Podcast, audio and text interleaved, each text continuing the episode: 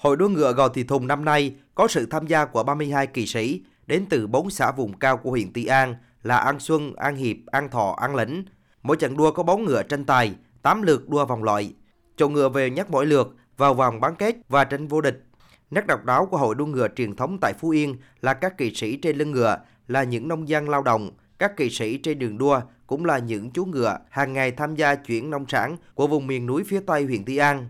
Khu vực này vốn đi lại khó khăn do đặc điểm địa hình nhiều đồi núi, dốc cao nên người dân nuôi nhiều ngựa để thù hàng. Điều đặc biệt của hội đua ngựa năm nay có sự tham gia của một số kỳ sĩ nữ. Sự vui nhộn hấp dẫn của hội đua ngựa ở đây là tính không chuyên, dân giả đã khiến trường đua rộn rã tiếng hò reo, thích thú của hàng nghìn khán giả.